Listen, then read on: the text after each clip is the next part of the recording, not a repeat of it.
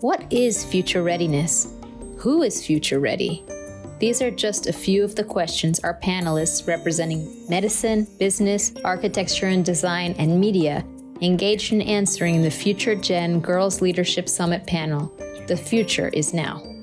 The Future is Now panel was one of the most relevant conversations of our summit, as it highlighted the competencies and skills teen girls will likely need to succeed in any field in the future.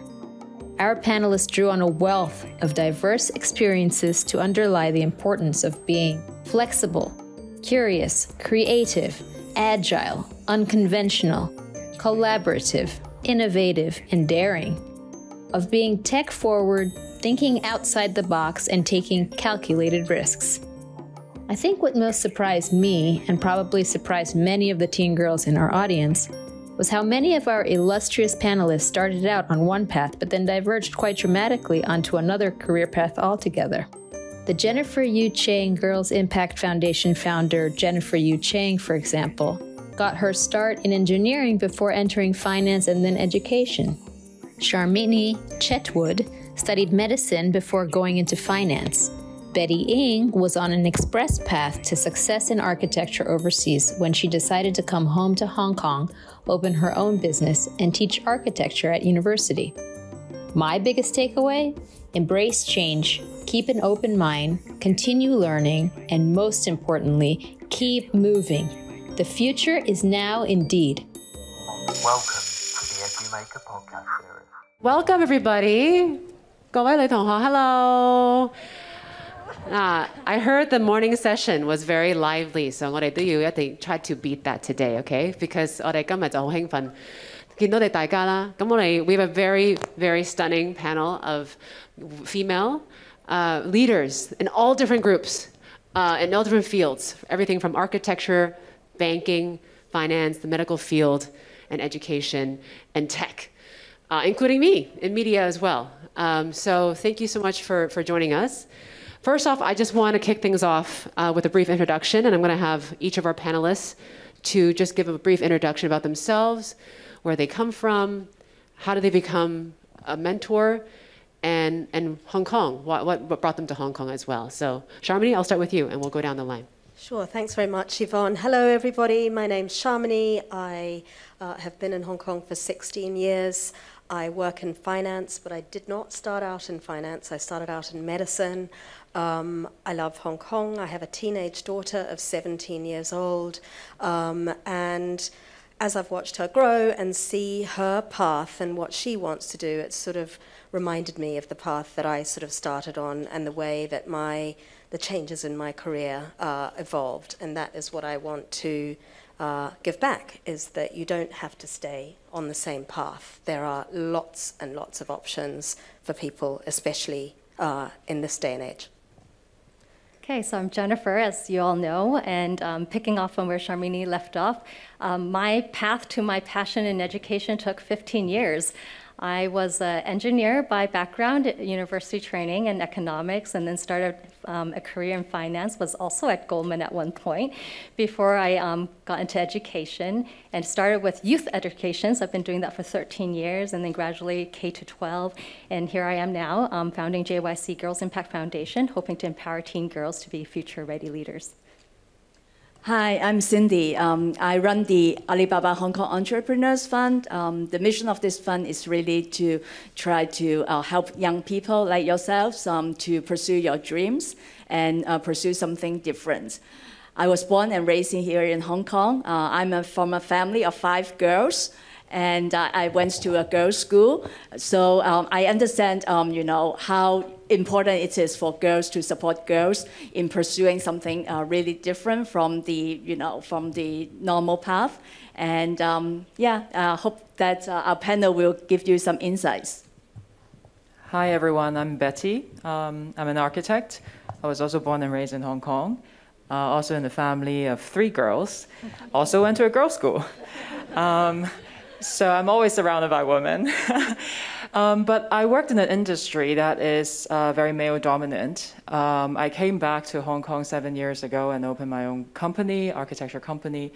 Uh, prior to that, uh, I went to the States for university, uh, and then I worked majorly in Europe.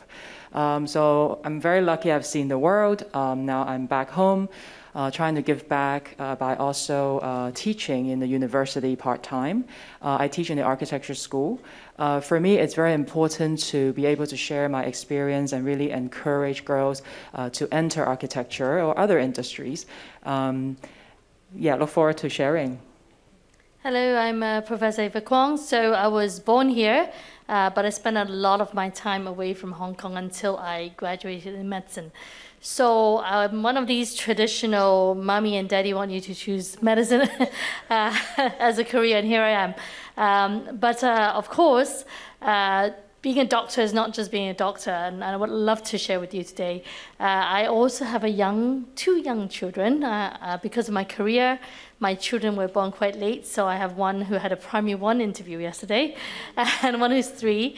Uh, but certainly with them, um, when Jennifer asked me to join this panel, I really would love to. Uh, part of doctor's job is actually teaching. Uh, we teach a lot, we study a lot. So today I would certainly love to share with you. Uh, and with my children, I also know, I also have two girls, okay? So I also know how important it is to mentor girls for the future. I also, I'm also a family of two girls. Um, yeah, we're, we're all just very empowered around females and mother figures, and, and it's great that you know we have such a great panel here. And and let's just kick it off with the very simple question, right? What is future ready? What's the definition? How do you measure it? Cindy, I'll, I'll ask you for that first question. OK，嗯，可以讲下广东话啦，可以可以不如好嘛？咁诶、呃我觉得 future ready 咧，其实真系诶好难做得到嘅。点解咧？其实嗯诶。譬如好似我啦，within 我诶、嗯做咗三十年嘢啦，咁我由开啱啱开始嘅时候咧，可能我连 internet 都冇啦，跟住系 dial up， 啊、再跟住就係有 internet，跟住而家 mobile，跟住三 G、四 G、五 G 咁樣。咁所以其實誒、如果你純純粹從一個 technical 嘅 training、technical skills 嚟講咧，你永遠都可能追唔上。咁亦都有好誒、譬如 World Economic Forum 都講啦，誒、by 二零五零年有九千萬個 ninety million 嘅 new roles 啊、會 appear，同埋可能啊、三分二嘅同學啦，今日喺度嘅同學咧，都會可能咧 end up 做一啲嘢係而家未出現嘅，未一啲 roles。 咁所以我覺得 technical technical skills 其實係你永遠都追唔上，但係有一啲 soft skills 係非常之重要，例如你個 creativity 啦，一個 open mindset、global mindset 係好重要嘅，因為呢一啲係 quality 就可以幫助你哋無論將來去做乜嘢嘅崗位都好，都可以咧駕馭嗰個崗位咯。咁啊、譬如好似即係 globally 啦，而家嗯個 geopolitical situation 係咁複雜嘅時候，咁你去點樣去 navigate 啊、然之後去揾到自己嘅 position 咧？咁講翻近啲啦，大灣區咁樣嚟緊一個係好大嘅市場，又講緊一個八千萬人口嘅市場，同埋係有好多好嘅政策係可以俾到同學去喺呢、個誒、地區嗰度發展。咁再近啲啦，翻翻香港，咁譬如特別係我誒個基金啦，係好倡議咧，大家係喺創新啦、創科同埋創業嘅誒嗰度咧去發展嘅時候，咁其實政府亦都係有好多唔同嘅誒、措施啦，譬如政府過去已經誒。或者撥咗啦一千五百億港幣去喺誒呢一方面嘅一個投放，咁所以喺誒、其實喺一啲好多新嘅層面上邊咧，同學都可以揾到一啲新嘅機會咯。咁所以誒、to sum up 最緊要咧就係有一個 open 嘅 mindset，同埋咧就係真係去誒、勇於去嘗試，同埋要勇於去創新咯。Betty，maybe you can chime in，即係你覺得其實成功 success，what does that mean to you？How do you define it？点样点样去衡量？How do you measure it？ Success is a very heavy word. Uh, I'm quite allergic to it. Um, I guess one of the reasons is because success to me always, you know, is a target and it almost means the end of things. Uh, I, for me, success is an irrelevant word, if I might say. I know some of you might disagree, but um, and I will explain a little bit why I think it's an i- irrelevant word because it's sort of, you know, signify an end to something. Um, I personally think the idea of success is a moving action, meaning you really need to um, be able to attain a goal you have, but you keep move. You have to keep moving on. Um, you know, for example, myself, um, I was very lucky. I worked with one of the world's most famous architects um, in Holland. Um, I was I became design director, and I thought, wow, you know, I'm young and I'm fabulous. I'm like working with the greatest architect, my idol. Uh, things happen. Um, I quit my job. Uh, I start from zero again. What should I do? Should I come home? Um, should I go work for someone else? So I decided to, to come home and start my own firm. And at that moment, I asked myself, does it mean I failed? Or am I actually restarting to hope to become so called, unquote, successful again? So that's also what I meant by I think success is a very irrelevant word in a way because I feel like it's a burden. Uh, I think in general, um, to be future ready, let's put it that way, is to keep moving. Um, there are so many phases and level in your life that you need to change and you need to fix. You need to like readjust your expectation, the context, and everything. Uh, so I think agility is very important. Um, that means you can change your mind. Uh, I think it's super important that you are agile and open-minded. Um, I think that's something that I treasure very much, uh, that I change towards the situation. Uh, you know, there's this Chinese saying, be like water. Um, I mean, it comes from Bruce Lee, and I really, really like this expression in terms of how uh, it means how you can be fluid and you change according to the situation and the context. Yeah, my, my, mom, my mom always taught me, yeah, music, Jun Wan, right? Yes. You need to know how to navigate and your life will always have twists and turns, right? And it's how you, as a woman, face it and 點樣去面對呢啲挑戰咯。Uh, Professor Kwong, I, I was going to talk to you because you said, you know, typical mommy, daddy wanted you to be a doctor. Did you always want to be a doctor though? Good question. So not really. so so actually, if you meet a lot of doctors, you'll realize that actually we're not just good at studying. So as a child, I was very good at art and music. Actually, I actually wanted to be a stage star. Uh, I gone so far as to going to get an audition in London, except that I got found out, so I wasn't allowed to go. But here I am. so, um, so I went into medicine not because of the typical answer that you give university saying that you you love to save the world.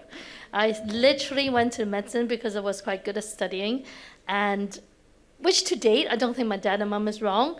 Um, to date, they, they will tell you that basically everyone needs a doctor no matter what the economy is or no matter what happens, it's stable. It is stable.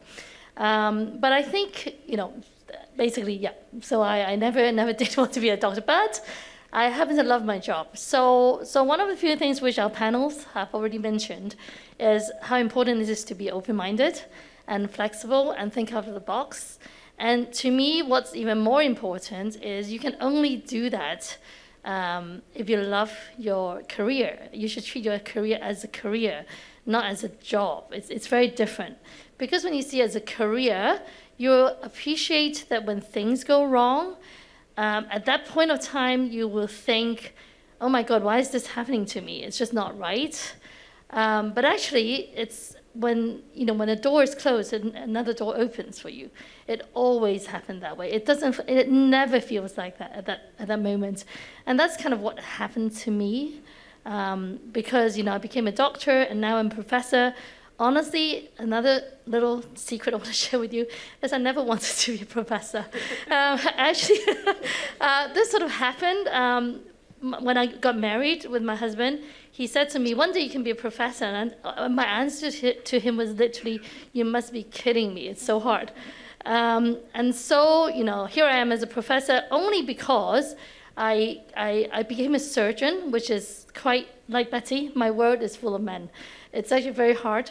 Um, it's very demanding, and I became a surgeon, and I got a little bit bored. So I came across a chance of learning about research on breast cancer, on young women with breast cancer. Actually, I do a lot of genetics, and I had an opportunity to go abroad to study this because I met someone from Stanford in Hong Kong, and here I am. I went to Stanford, and I sort of left my husband for two years, and and I went there. And at that point, my boss at the time said you should do a PhD, and I thought you must be kidding me again, right? But um, but but so I just entered a PhD program because I was going abroad to study anyway, and got my PhD, and things just happened. So, so I would say that my career was to, to anybody outside looks really easy. It's not. I had a lot of trauma, a lot of failures, um, but every time a failure came, um, really something else better happened. But you have to work hard for it. Being a doctor, you really have to work hard for it. And you really have to love what you do. I think going into becoming a doctor thinking, oh, it's stable, I'll make my money and I'll be happy, it's not a good reason of going into becoming a doctor. You really have to love what you do because your patients can tell whether you care.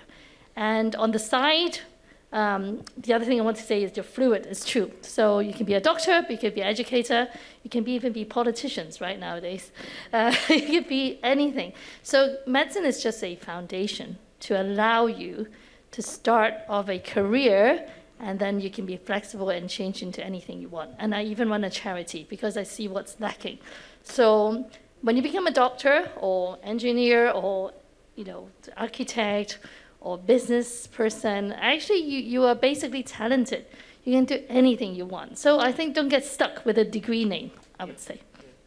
And Dr. Kwong, I don't think anyone thinks that your job is easy. There's just you wear many hats, um, and, and, maybe Sharmini, you can chime in. I, I know you mentioned you wanted to be a doctor growing up, and then how did you end up in finance? Yes, well, I'm sort of slightly the opposite story to to uh, to Prof. Ava. I started from the age of four. I really wanted to be a doctor, and I found it really fascinating. And like at eight years old, I had Gray's Anatomy, and I was looking at all the drawings and memorizing all the Latin words. And we had a lot of friends who were doctors, and one of them said to me when I was about 14, 15, Why do you want to be a doctor, Sharmini? And I said, Look, I find it really fascinating. I love biology, I love chemistry and anatomy. I just look at all these drawings. And he said to me, Actually, you should actually be wanting to be a doctor because you want to help people. But of course, that sort of went over my head, and my parents were quite keen that I went to medical school. So I went to medical school, and I found out at about three, four years in that I really liked the research part of medicine, but not so much the clinical part. So I decided to take a year out. I went to the UK. I um, did. I ended up doing a PhD at St Mary's uh, which I loved. But unfortunately, at that point, I realized I was studying people who had a terminal illness. And I also decided that medicine wasn't for me. I wasn't going to go back and finish it. And this is where sort of being a bit entrepreneurial with your own career is, super important. And I knew a lot of different people. I knew some bankers, and they all said to me, look, why don't you think about going into banking? And I said, well, I don't even know what an asset is or what a liability is. I know nothing. And they said, look, banks like people with different educational backgrounds. Have a go. And literally, they prepared me with prep interviews over about a month. I read the Financial Times. I got hired not by the top bank in the world, but by ING Barings out of London, sent to Singapore. Um, I used all my research skills um, from the PhD applied to companies. It was a steep learning curve. But then here I am, you know, 20, 25 years later, I'm in banking. I love ESG. It's a very difficult problem to solve. It also requires you to sort of analyze what the future could be. And I think one of the other things we talked about um, uh, Yvonne, is you know how to to think as an entrepreneur. It's not just about your your own career. It's also about if you actually want to be a, an entrepreneur. I would say.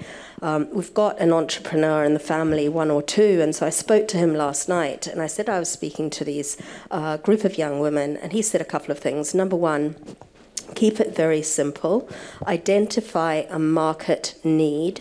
So he basically did all this research, found out that there were people with land that didn't know what to do with it, and he ended up selling outdoor advertising and putting massive billboards on that land. So the landowner gets some money.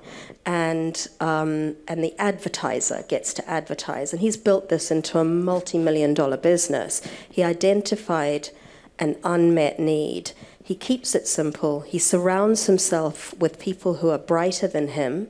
He's not the greatest mathematician. He can't do projections. He doesn't know detail. But his advice was surround yourself with people with different skills. And that's kind of what I did, you know, and that's how I made the jump into banking. So people talk about network. Actually, network is friends and watch what your friends are doing. And I think that puts you in a really great state to be, to be future ready. Hmm. Great. Uh, Betty, I was going to ask you because you, you traveled the world with your career. Um, and now that you're back in Hong Kong, you've you started your own business. There's this whole concept of locally born and bred, 头生头长. Is there any success stories that you know of people that have found success in Hong Kong and staying in Hong Kong? Um, are we going back to discussing the word success? yeah. well, I think, I mean, personally for me, um, I actually love being back home.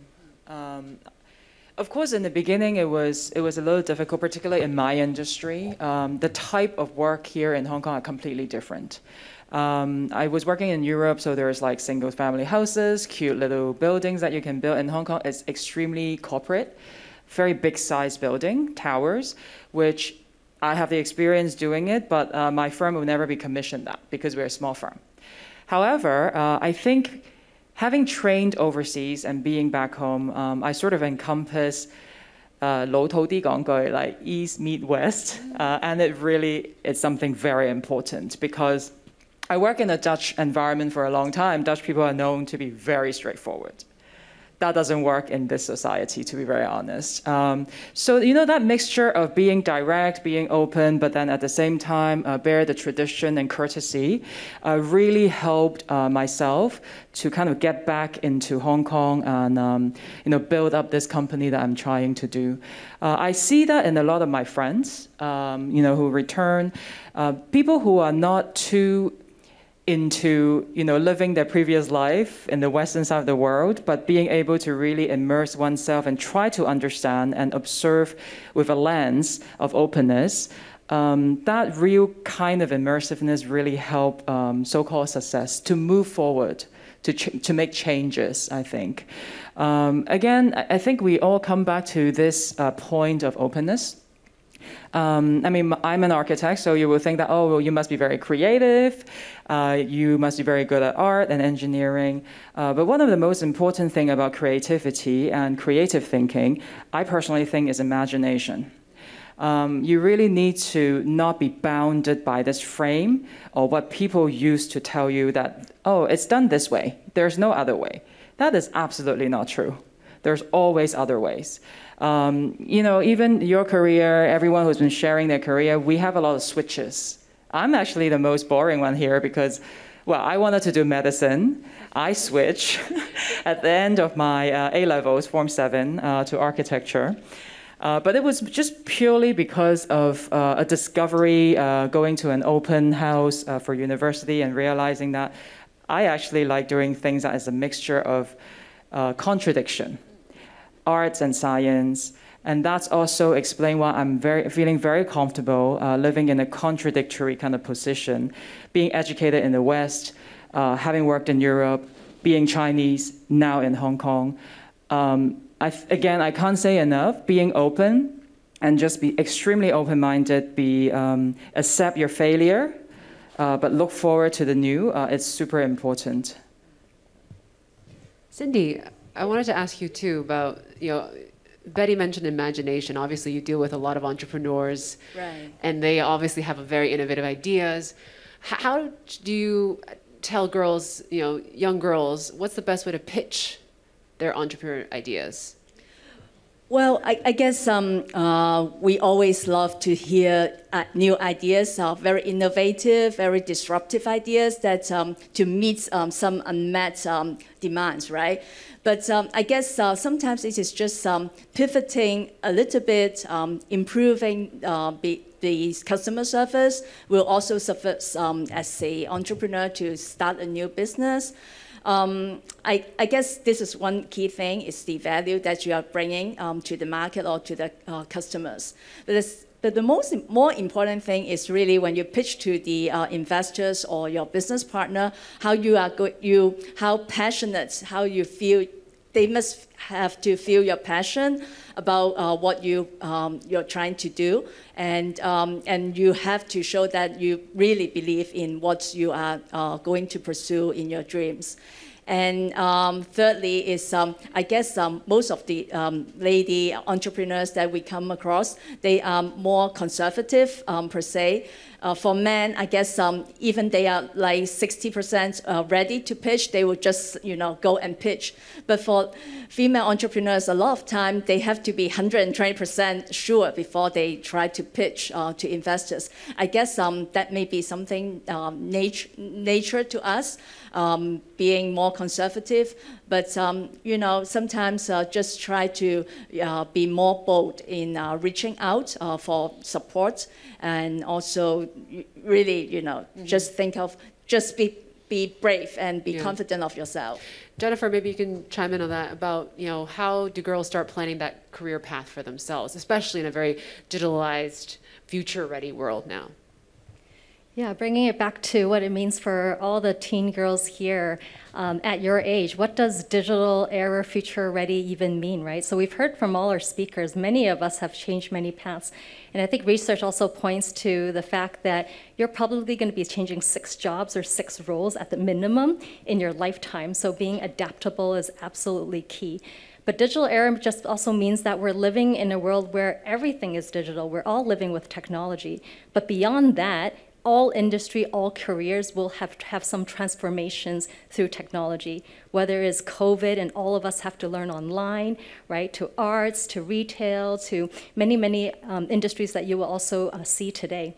So the implications is this, like what does that future world of work imply for education now as a teen girl?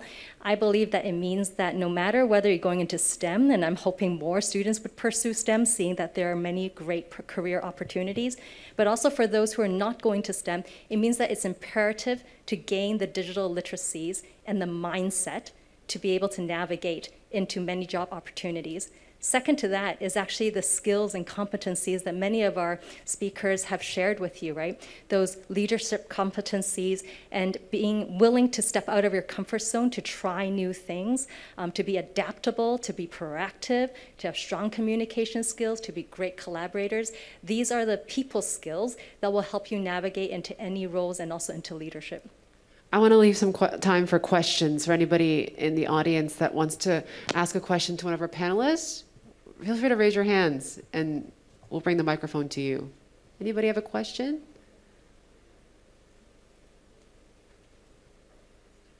Don't be shy. Who wants to be an architect? I have to confess that I, I, I actually started with the most boring job, uh, being an accountant. So I, I was an accountant in, uh, uh, in Wow. training in profession. Yeah. And before I, you know, landed, ended up in uh, running this very interesting fund. Okay, I think we have one person there. Sorry, we can't see with the light, but feel free to, to speak. Uh, yeah. Was there a sort of specific event that made you want to change career paths? Good question. Does anyone want? Sharmini? Yeah. Um, there was for me. So I, I think I mentioned I was doing research in my PhD on people um, who had a terminal illness. And what I realized, I went back to New Zealand. I was born in New Zealand, and, and there was somebody who had this illness that, that looked me up on the internet and got in touch with me and wanted to meet for a coffee. And I met with this person, and he really wanted to know where the research was going, what the future would hold, and basically he was asking, you know, what, what the hope was for him personally. And at that sort of point, I realized that I wasn't really equipped.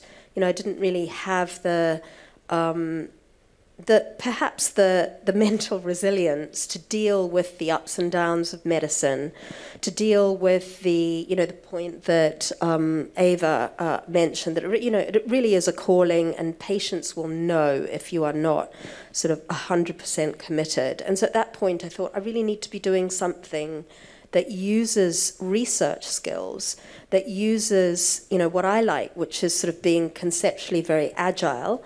And I began to talk to my friends, and that was the sort of pivotal moment where I thought I'm probably not going to finish medicine.